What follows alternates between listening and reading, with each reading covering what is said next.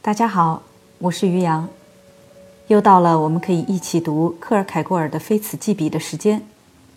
上一次我们读到了克尔凯郭尔介绍什么样的媒介是最抽象的，他认为最远离语言的媒介是最抽象的。好，今天我们接着读。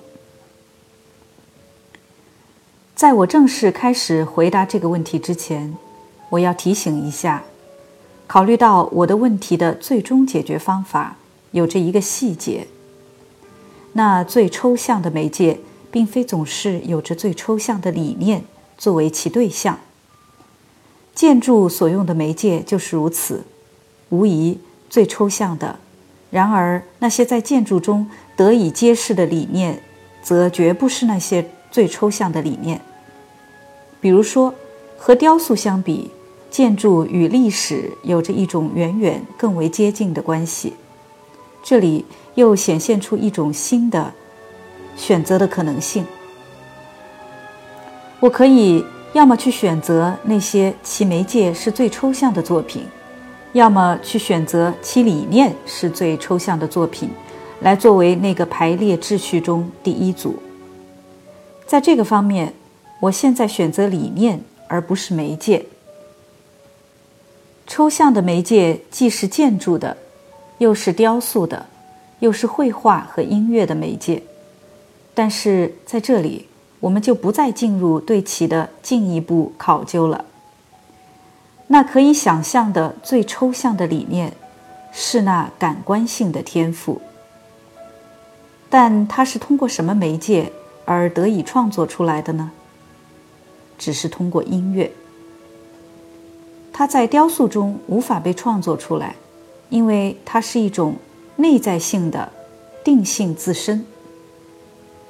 注解一下，“内在性的定性自身”这个翻译对应的丹麦语是 “inderlichtens bestemmelsen i sig”。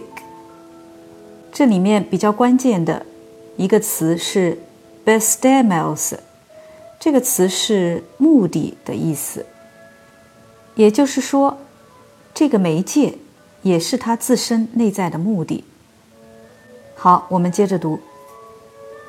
它无法被画出来，因为它无法在一种特定的轮廓中被理解。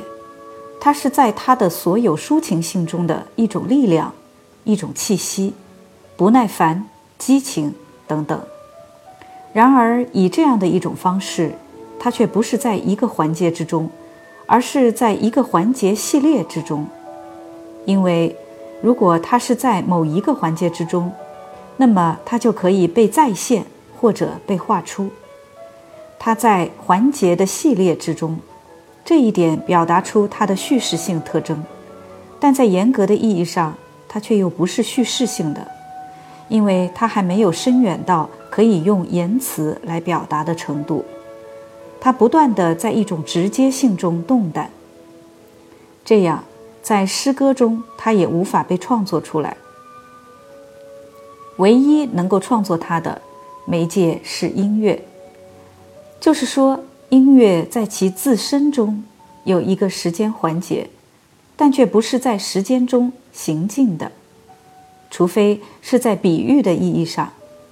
它无法表达出时间中的历史性元素。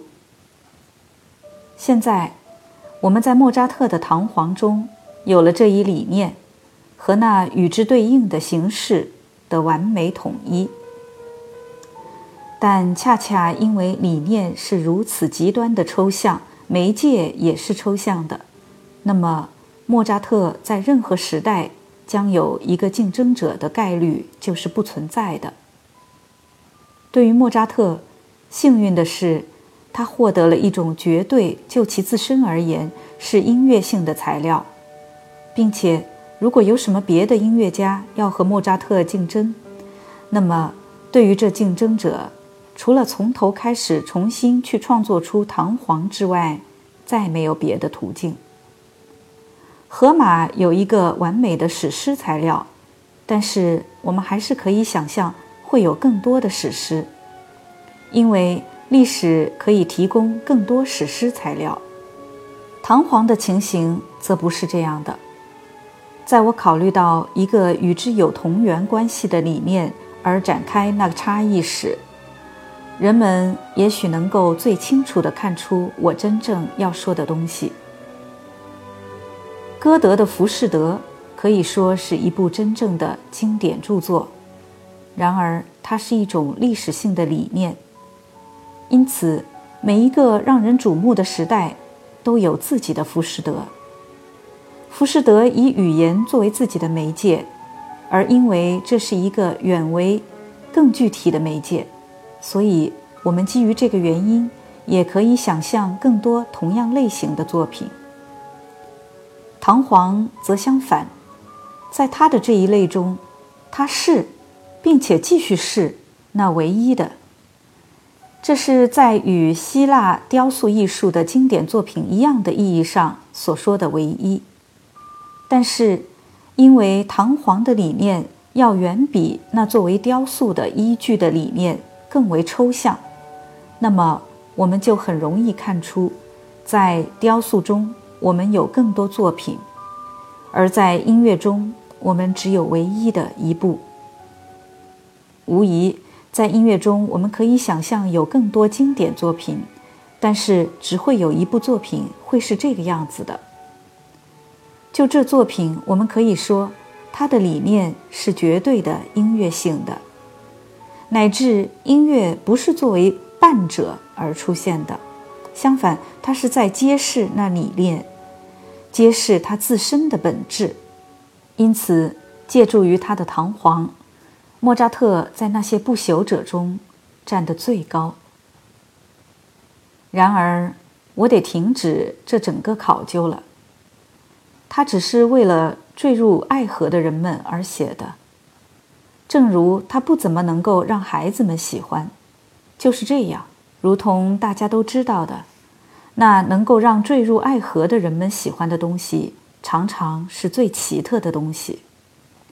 它就像一场剧烈的爱情，为乌有之物而争吵，然而它却有着自己的价值，对于那些坠入爱河的人们。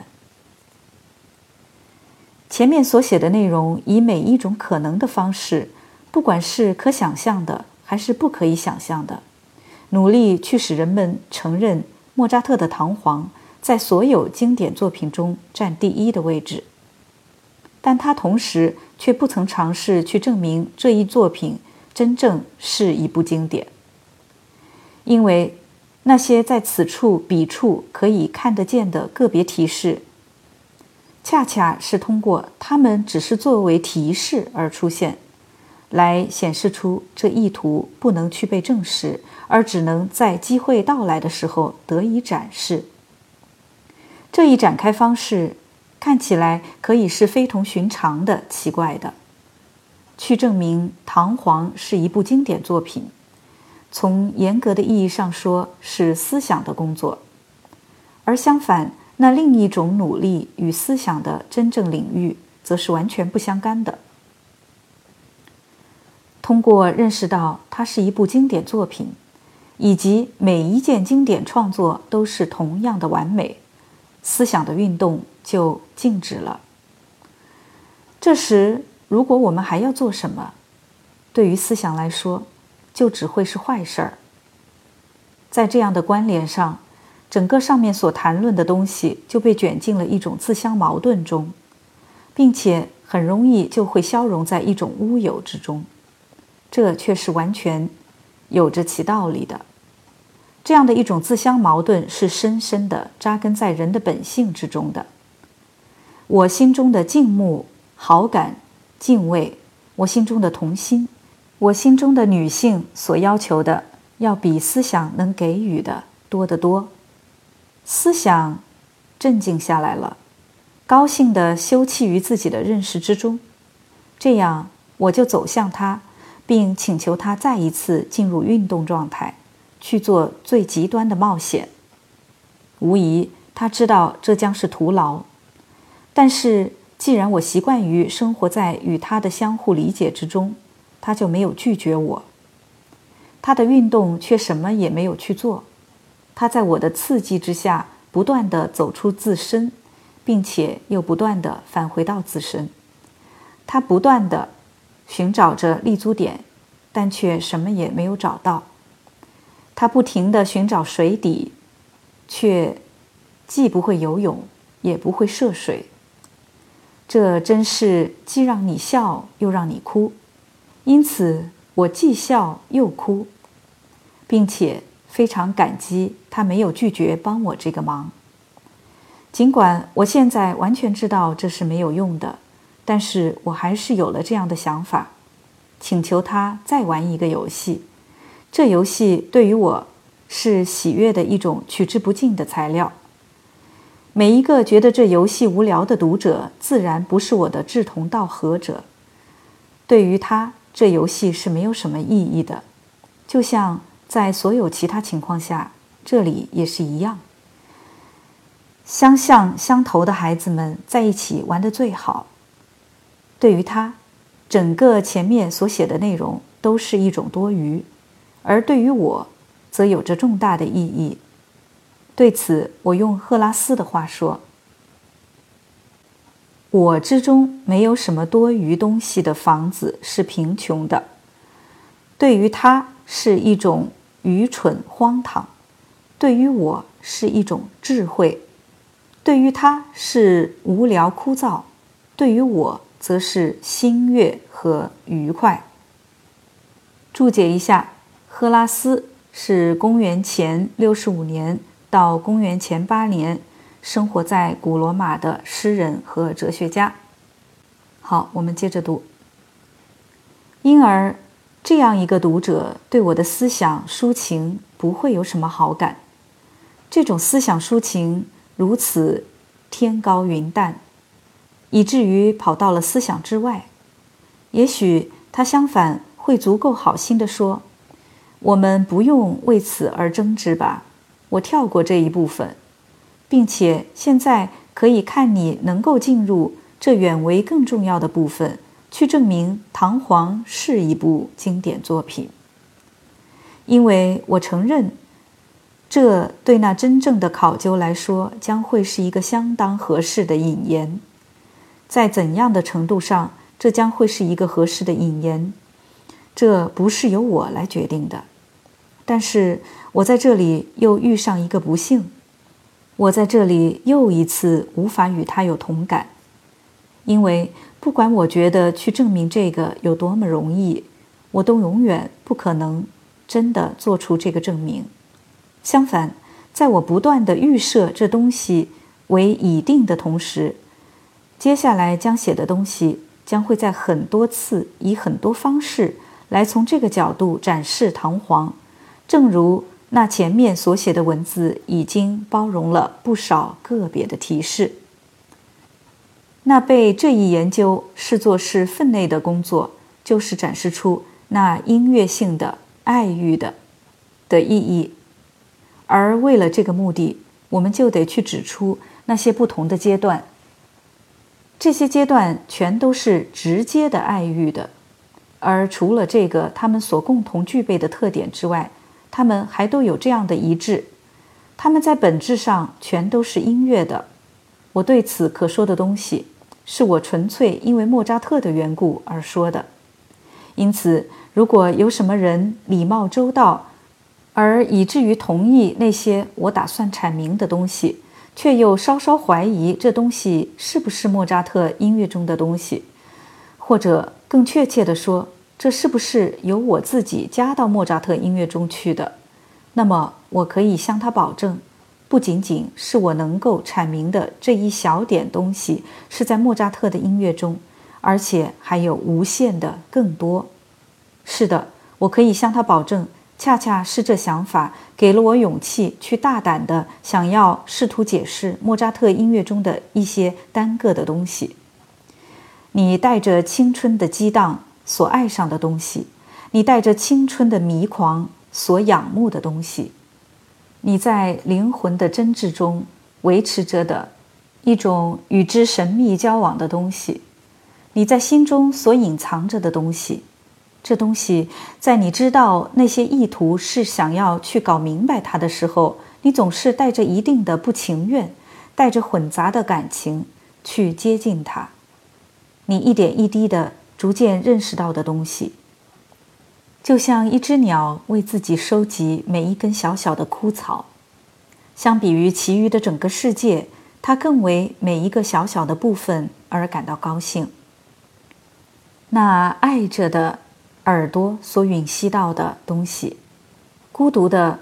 在巨大的人群中，不引人注意的，在自己秘密的藏身处，那贪婪的耳朵从不知足的捕捉住的东西，那吝啬的耳朵永远没有安全感的藏起来的东西，它的最轻微的回声都从来逃不过那警觉的耳朵无眠的注意。你在白天所经历的东西，你在夜晚所重温的东西。那驱逐了睡眠，并使之不得安宁的东西，那你在睡眠中梦到过的东西，你为之醒来，以求再清醒着去重新梦见的东西，因为它，你在深夜从床上跳起来，因为怕自己忘了它。那在最激动人心的瞬间，向你呈示出自己的东西。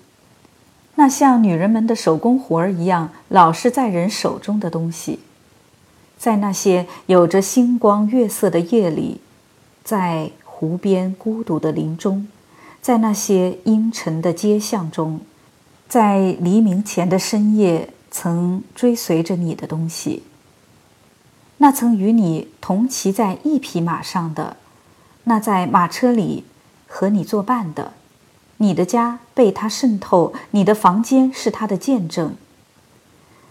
那在耳中回荡的，那萦绕于灵魂的，那被灵魂在其最精妙的网中所包裹着的，它现在呈现在思想面前，就像旧时的故事中那谜一样的生灵，穿着海藻从海底走上来。它被编织在回忆中，从记忆的海洋升起。